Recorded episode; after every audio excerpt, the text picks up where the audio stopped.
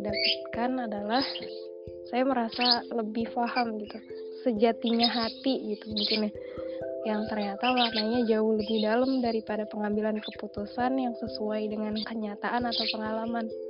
Jadi kan kalau kata pematerinya bilang kalau misalnya intinya kita memilih dengan hati itu akan memudahkan kita untuk lebih bergerak maju gitu lebih memudahkan kita untuk lebih uh, terdepan gitu.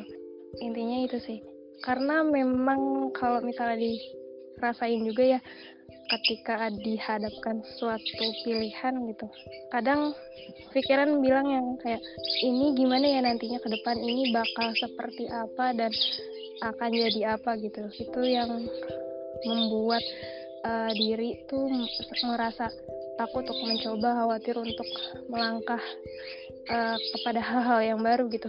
Itu yang pengalaman saya rasain juga ya kalau disambungin sama materi ini gitu. Ternyata yang memang selama ini diturutin adalah uh, pemikiran-pemikiran uh, yang yang adanya yang di pikiran gitu. Nggak yang ada di hati gitu akal yang ada di hati. Jadi akhirnya uh, takut untuk mencoba apalagi ditambah dengan perkataan orang-orang yang bilang itu sulit itu nggak mudah uh, nanti kamu repot dan lain sebagainya. Itu yang bikin pikiran tuh semakin ayo udahlah nggak usah dicoba kayak gitu.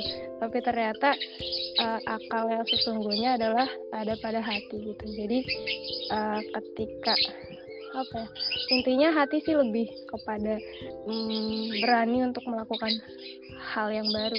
Jadi uh, untuk melakukan hal yang baru perlu melihat apa kata hati sih intinya gitu. Mohon maaf kalau misalnya ada salah kata atau berisik.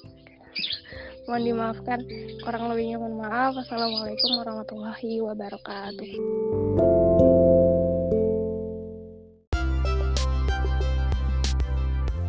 Jangan lupa untuk selalu lihat pagi-pagi sekitar jam 6 sampai jam 7 bakal ada postingan terbaru di Spotify Pojok Gedung Kai.